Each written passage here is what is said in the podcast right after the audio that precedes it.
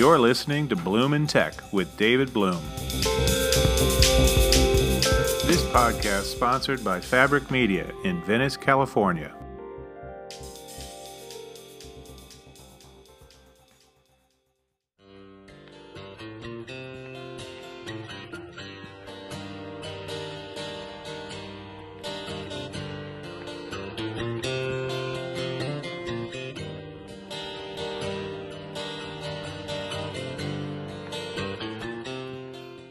Everybody, welcome back to yet another episode of Bloom in Tech. I'm your host, David Bloom, and every episode we like to pick through the rubble of entertainment, media, and technology to see what interesting little bits and pieces of gold are lying among all the dross and rocks. This week I had a really interesting opportunity to moderate a panel, one of four, hosted by Soul Pancake, the website founded by The Office star, Rainn Wilson, to look at things like basically how to live a better life. Uh, Soul Pancake is now part of Participant Media, which does a lot of really interesting films and other projects, and they're continuing to focus on how we improve the quality of our lives, the way that we deal with things. This last month has been Mental Health Awareness Month, and as part of that, Soul Pancake did a feature length uh, documentary, and they also hosted this event called Four Conversations About One Thing. My panel was about mental health and careers. You know, uh, years ago, Neil Young and Jeff Blackburn wrote a song called My My Hey Hey out of the blue, and that song has a famous couplet It's better to burn out than to fade away. Neil lied his 1977 song was written after the drug fueled deaths of bandmate Danny Whitten and rock's ra- founding superstar Elvis Presley. But Young himself never burned out. To his credit, at 73, he's still making movies and music and noise, joyful noise. Politically active, remarried to Daryl Hannah, dealing with the after effects of his ranch burning uh, down in the big Malibu fires last fall. But unlike that ranch, he has not burned out. That said, it seems like just about everyone else out there is these days. Neil's song came to mind this week in part because of the World Health Organization, which officially declared that job related burnout is a thing. They say it's a substantial, work related medical condition that merits serious attention. The WHO declared that to be a quote, syndrome conceptualized as resulting from chronic workplace stress that has not been successfully managed. With all due respect to the WHO, no duh. This week also brought news that Game of Thrones star Kit Harington checked into a Connecticut wellness facility for a month right after he finished shooting the concluding episode of TV's biggest show. In a bit of Iron Throne irony, Harington said his darkest time actually came when his star was shining brightest as he became the increasingly pivotal central character in the storylines of TV's biggest show. Quote, It wasn't a very good time in my life, he said in a recent interview. I felt I had to feel that I was the most fortunate person in the world when actually I felt very vulnerable. I had a shaky time in my life around then, like I think a lot of people do in their 20s, unquote. I might add, it ain't just your 20s, brother. It's a sentiment I think many online influencers likely can sympathize with as well. Burnout seems particularly widespread among a group that is routinely the focal point of audiences every bit as big and passionate as Game of Thrones. And unlike an actor on a big show, influencers must do pretty much everything on their shows performing, producing, writing, editing, posting on social, and so much more. And if they don't show up on set, quote unquote, they're not making money. The pressure to produce can be a brutal grind. Even Superwoman had to take a break last November from her punishing creative schedule. The formidable Lilly Singh dumped her Superwoman moniker and a demanding twice a week video production schedule to focus on her mental health in 2019. Kudos to Lily, as usual, and an example for many others, as she so often is. Influencers such as Singh are, in many ways, this era's rock stars, to my mind. And though it's interesting to note, she just announced that she got a talk show, a late night talk show on NBC. But influencers are the ones with the Promethean ability to generate and command vast audiences out of nothing more than their creativity, will and ability to constantly, constantly churn out new material for YouTube, Facebook, Instagram, Twitter, and other platforms. But to reach that audience, these influencers are lashed to the giant hamster wheels of social media algorithms that dictate better visibility for the creations of those who post more regularly. Feeding those algorithms is a brutal Sisyphean battle that's wearing out more and more creators. As part of the panel I did with Soul Pancake, we talked about work and career, and among the folks that joined the panel was my longtime friend and internet star Shira Lazar, who now has a syndicated radio talk show. I was uh, really grateful for Shira's presence. She's a delightful person and a really thoughtful one, too. She's been a real conscience in many ways, I think, on the internet with her talk show, What's Trending, and the various charity efforts and fundraising and, and marathons, online marathons and telethons they've done for good causes. During the panel, she spoke movingly about her own personal journey to a more centered daily spiritual practice, which she credited with helping her navigate major changes in her life and work. Lazar and the other panelists talked about the challenges we're all facing, but especially in the high pressure, high visibility jobs in entertainment, tech, and social media that are so prominent these days. More importantly, though, they also talked about ways to step back from the precipice, to find balance in our work and personal lives, and maybe find a way to keep doing interesting work online, on air, and elsewhere. One of the people on the panel was Dr. Habib Sadeghi, who I am going to play a, an interview with. I was able to, to grab him for a conversation after the panel was done. He's a Los Angeles area integrative medicine specialist. His office, his clinic is out in Agoura Hills in the western edge of Los Angeles County. He's written two books on healthier life practices. One of the things he suggested we need to do is create more headspace. He'll get into that in our conversation. It's a term now used as the name of a very popular guided meditation app, big in Silicon Valley, and I think worthwhile for some folks to use as a way to do uh, more centering and mindfulness practice, but it's far from the only one. But it originally, that term originally referred to the empty area inside a bottle of wine between the cork and the wine itself. That space is carefully calibrated. I didn't know this before I talked with the doctor. Because if you get it wrong, if there's too much space or too little, the wine either turns to vinegar or it blows the cork. It's a useful metaphor for humans too, and I think it's obvious why he uses it routinely. Sadeghi gets into uh, things like a regular practice of stream of consciousness writing for 12 minutes a day.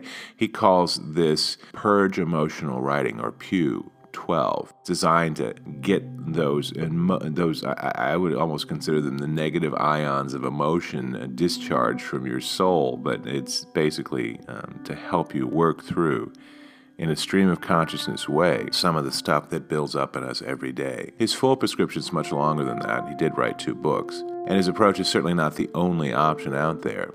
And in fact, as a writer, the last thing I want to do at the end of the day is write more. But he suggested that finding a creative expression of emotion and building introspection can be done with sound, music, or art too. And I certainly try to practice some of all of those. Um, thus, we're here on this podcast.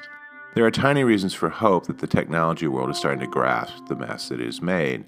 Instagram said recently it may stop publicly showing like counts on posts, which may ease one source of what's known in 12 step programs as compare and despair. And YouTube this week announced it will no longer show exact follower counts, which will force PewDiePie and T Series, not to mention their weirdly motivated fans, to come up with something to do besides running head, uh, subscriber counts and gimmicks to try to drive one past the other. But it also may be a way to ease yet another source of one upmanship among creators that seldom has positive effects on them or really anybody else. But to me, this is a little bit like an obsessive tracking of a movie box office uh, thing that's been going on for years in Hollywood. You know, the reality is, it doesn't matter to anybody but the people who have a piece of that, who are in the business, whether film A made 12 million or 20 million or 100 million. It's all well and good, but really, we don't sit around and talk about you know how much uh, money a can of tomato soup made, you know, in its first week of release. We don't care. We shouldn't need to care. But when it comes to movies, the one that got the most is its own form of entertainment. I think it's odd. Anyway, as panelist and actor Romany Malco uh, put it, he's on a million little things right now as Rome, and uh, also was on Weeds for quite a number of episodes, among much else. And he's a former rapper who had a number one hit as part of College Boyz. As he put it when we talked about the impulse so many of us have, especially on social media, comparison is career kryptonite. By that he means constantly comparing your perceived progress and success will eat you up, particularly if you're using the perfected, typically not very representative visions that other people present of their lives in their social media feeds. A little less specificity in public analytics may just help. But if YouTube, Facebook, and the rest want to really show that they're building a better internet experience for more than their shareholders, they have plenty of work ahead.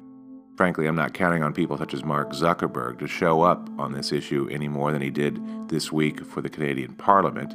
For instance, I've talked in the past with former Google executives who tried to get the company's engineers to tweak the algorithms that reward constant posting to ease the pressure on influencers to constantly produce. But the engineers pushed back, they said. More posting drives more engagement, and more engagement is important to company success. Besides, they were told, it's not just one algorithm, it's multiple algorithms that interact in difficult to anticipate ways. And double besides, there are always more influencers if the current ones burn out. That disposable attitude toward people is exactly what's wrong with the online world we've created. Organizations such as the Actors Union, SAG AFTRA, and my friend Shane Griffin are working hard to try to organize influencers as well as their managers and agents to push for better conditions with the social media companies.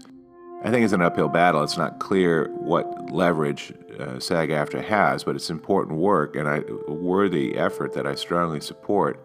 And I hope that they'll be able to realize the fruit of that effort in coming time. In the meantime, the World Health Organization is including burnout in the next edition of its Handbook of Recognized Medical Conditions. See if any of these apply to you. 1. Lack of energy or exhaustion. 2. Autopilot and cynicism related to the job. 3. Poor performance. If that's you in your work, it's time to pull back and make some headspace for yourself before that cork of yours blows or your emotional wine becomes vinegar. The internet has unlocked many wonderful things and allowed many creative people to showcase their wide ranging talents but it comes with some downsides, and social media platforms' inhuman approach to the humans who make them popular destinations must evolve. And so do we, as we find healthier ways to move forward and be all that we are. I'm going to take a break now, but uh, come back after a, um, uh, a word from our sponsor to hear from Dr. Habib Sadeghi talking about ways to create that headspace. We'll be right back.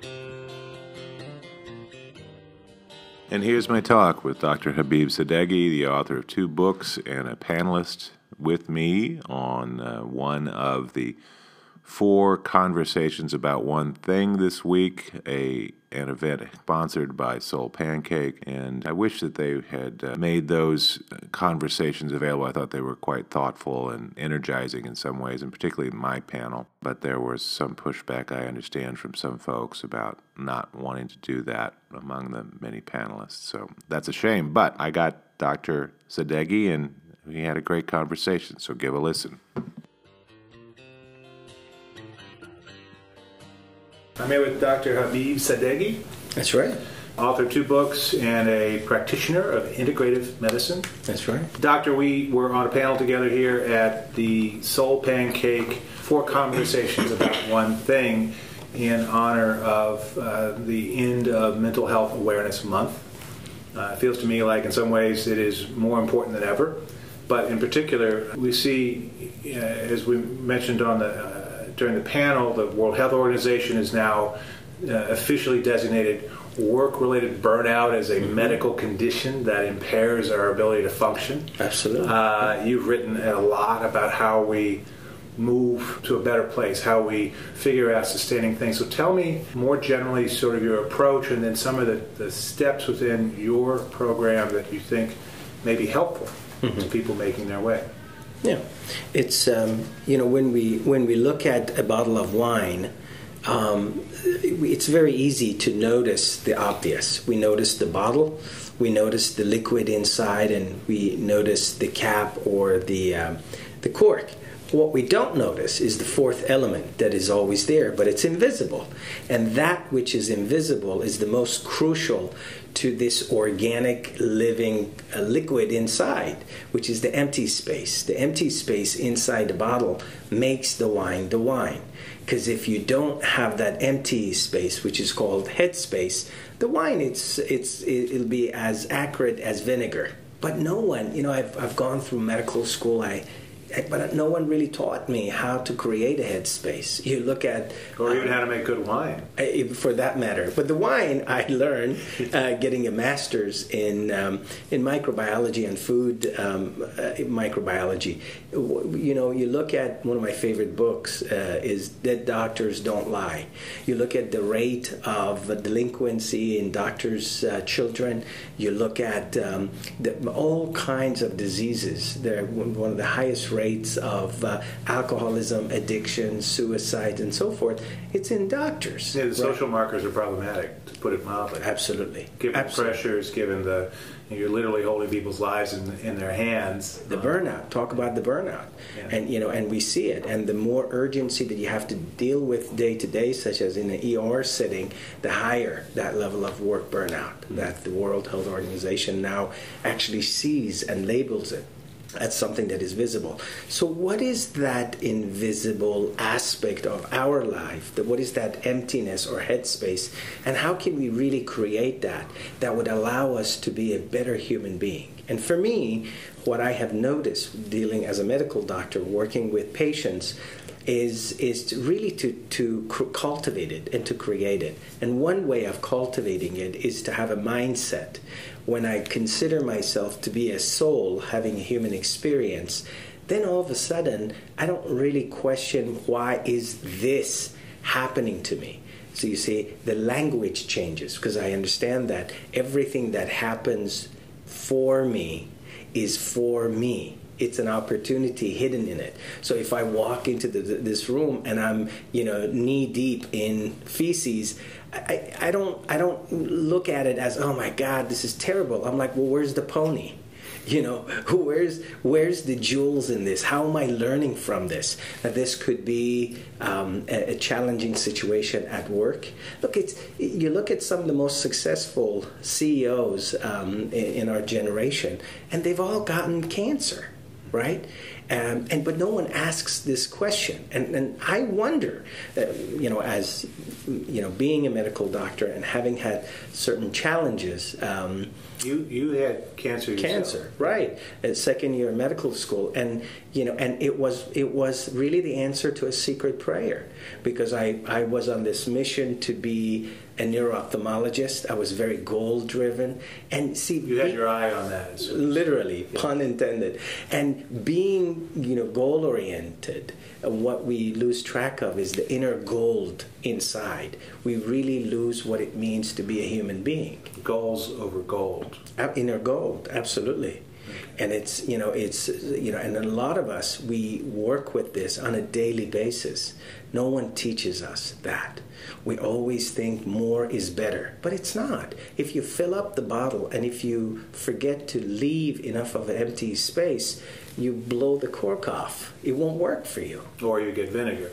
Literally. So how do you build the right amount of headspace? What are the approaches that you suggest in your books and, and elsewhere as people try to create more balance? I think the first thing um, is to be able to just take a survey of uh, where we're at. One way of um, asking those questions would be what I refer to as it's a way of writing or journaling that I refer to it as PEW 12, P E W 12, Purge Emotional Writing 12 minutes a day. So for, with 12 minutes, you sit down and you ask yourself, open-ended question. And it really it creates if you would a, a, space a cocoon that we can be honest with ourselves you know? And what that does is it resurfaces and it gives us the ability to be able to edit the reality into a perception that is a lot more uplifting. I cannot tell you um, how quickly the gigabytes of our mental space gets filled up because we feel like we're not good enough, we're not thin enough, we're not thick enough, we're not tall enough, we're not short enough, we're not smart enough. I think that is really one of the things that we're working with. And once we get filled up, then we don't have the headspace to be able to work with the reality as it is and to really tap into why are we here? What are the set of gifts that I can contribute and to be part of this magnificent conversation called life. Mm. We don't have that. So, doing the purge emotional writing 12 minutes every day, it allows us to really work with what is there. What are the low hanging fruits of our thoughts, feelings, and emotions? Another way would be learning how to reframe an issue as something that is a lot more uplifting. No one teaches us to do that. But, you know, uh, two human beings, we can sit across from each other, and including your listeners, and we can create sounds, and these sounds, when we hear it, it activates certain part of the brain and the meanings that we give it. That is that is a miracle by itself. Only human beings, as mammals, we can do that. So it's learning to tap into that and to do to use our language and this linguistic abstraction to be able to reframe things and to give it an, a meaning that is uplifting rather than contracting. So reframing an issue as a blessing is another set of tools that I have found and forgiveness, compassionate self forgiveness. Every human being, you know, when we look at, um, when I look at myself as a soul having a human experience, then I understand that I have a soul curriculum, that there is a reason that I'm planted on top of this tennis ball called Earth that's rotating around itself and around a giant tennis ball that it's a million times larger right? So I understand that I'm here and there's a purpose.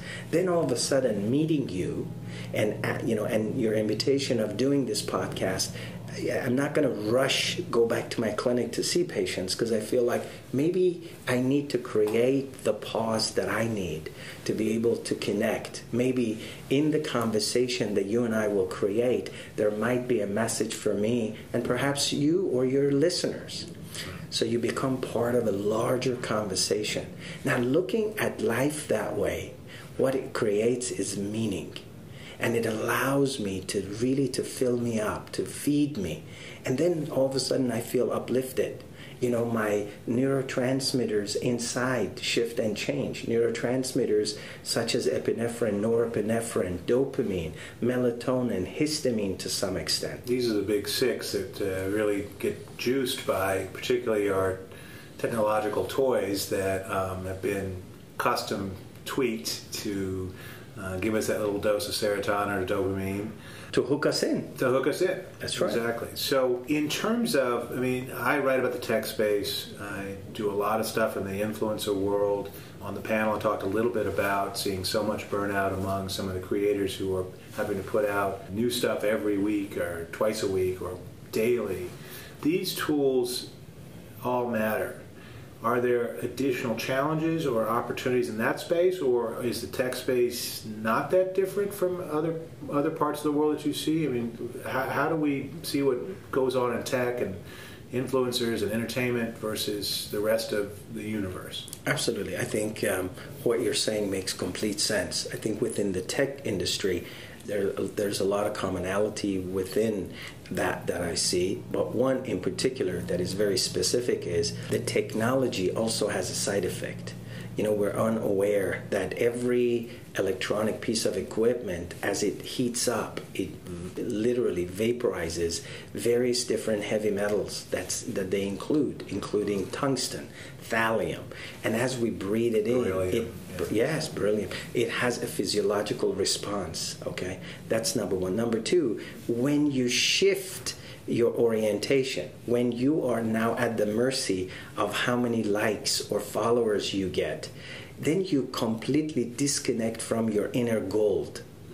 Then you really are um, sabotaging and you're giving up your own soul because you're at the mercy of putting out two or three videos a day or a week to be able to get that. To get your self worth, you are yoked yes. to this algorithm that is in, literally inhuman. Absolutely. Uh, and you're setting yourself up to fail. Hmm. And a lot of people do fail because see there is something pornographic in within the within that realm and pornographic because it's an empty calorie there is no sustenance yeah. and if we're not aware of that then we continuously we want to have more of it it's sort of like chips or popcorn right? It's the nacho chip of the soul. The nacho chip of the soul with jalapeno. With jalapenos. because get because, a little juice there from the, the, the bite and bingo. Yeah. And that juice, that pepper, that capsin that burns us, it's done intentionally because what we do is we want to mask it. So what do we do? We do something that is actually counterintuitive. We we, we bite into the jalapeno even more so. We keep eating. And what that does is it burns us more.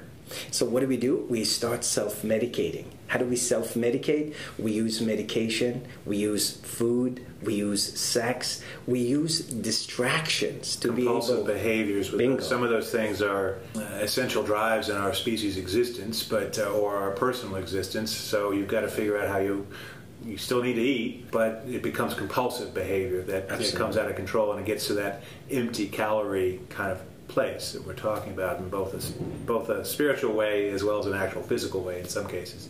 So, in terms of the tech space and those challenges, do you see a lot of clients who work in, in tech and entertainment? Those are such dominant businesses here on the west side of Los Angeles. I mean, is that uh, a part of your practice? I know that one of our other panelists, Romney talked, Romany Malco, talked about being one of your patients and how you made a huge difference for him and his specific stuff. Do you see a lot of other folks in, in the space as part of your practice? Yeah, I mean, just given the landscape and being a medical doctor, I, I feel blessed and privileged that to some extent certain part of the population, the patient population that I see, they do that. That's their profession is such.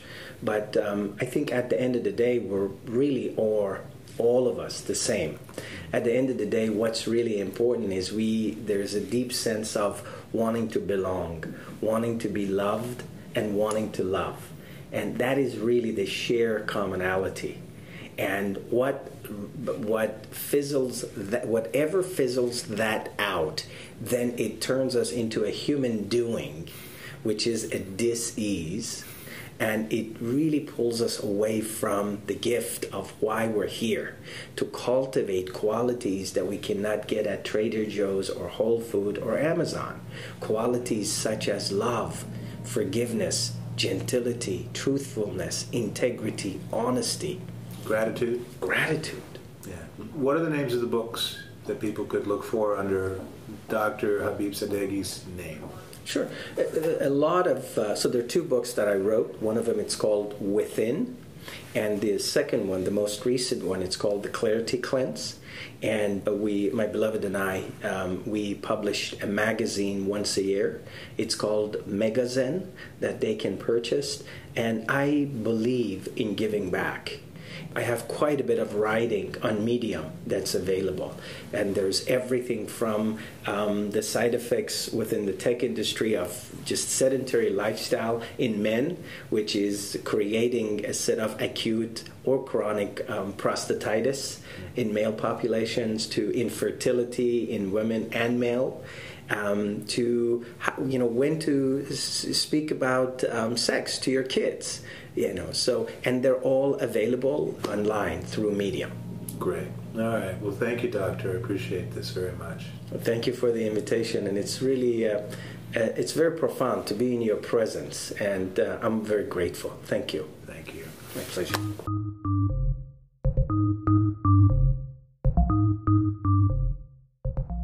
So that was great stuff. I hope you enjoyed it, I hope it stimulated some thought of your own about your life and how you lead it and where you're going with it, and particularly how we interact with technology, and particularly if you're making a living in the business or in entertainment and media, which are increasingly merged with it. My thanks to Dr. Sadeghi for his time, to the panel, which also included Denise Jackson from the very high profile, very high pressure company Quibi, which hopes to pump out 5,000 short episodic videos from prominent names by April of next year for a new subscription service. Quibi is headed by Jeffrey Katzenberg and Meg Whitman and has, has raised $2 billion and is getting a lot of attention. Denise's job is the head of people operations, and she'll have a lot of work ahead of her to make sure that making all that happen won't break the people doing it. It was a great conversation there. I hope you enjoyed the conversation I just had with Dr. Sadeghi. And let me know how you're doing. Anchor.fm has now built in audio comment functions, so you can leave me a audio note, talk about some of this. How do you like to balance and recenter yourself? What parts of this are part of your spiritual practice? Uh, leave me a note. I'll try to work some of this into um, a future show. I'd love to hear from you about this or really anything else that you have going out there. You can follow me on Twitter at David Bloom and on LinkedIn, uh, David L. Bloom. Please uh, drop me a note, send me a text, send me a tweet. Love hearing from the folks out there. I also like to thank all my uh, sponsors and listeners for their support. Um, I can't do it without you guys. Thank you for that. This has been David Bloom for Bloom in Tech. Over and out.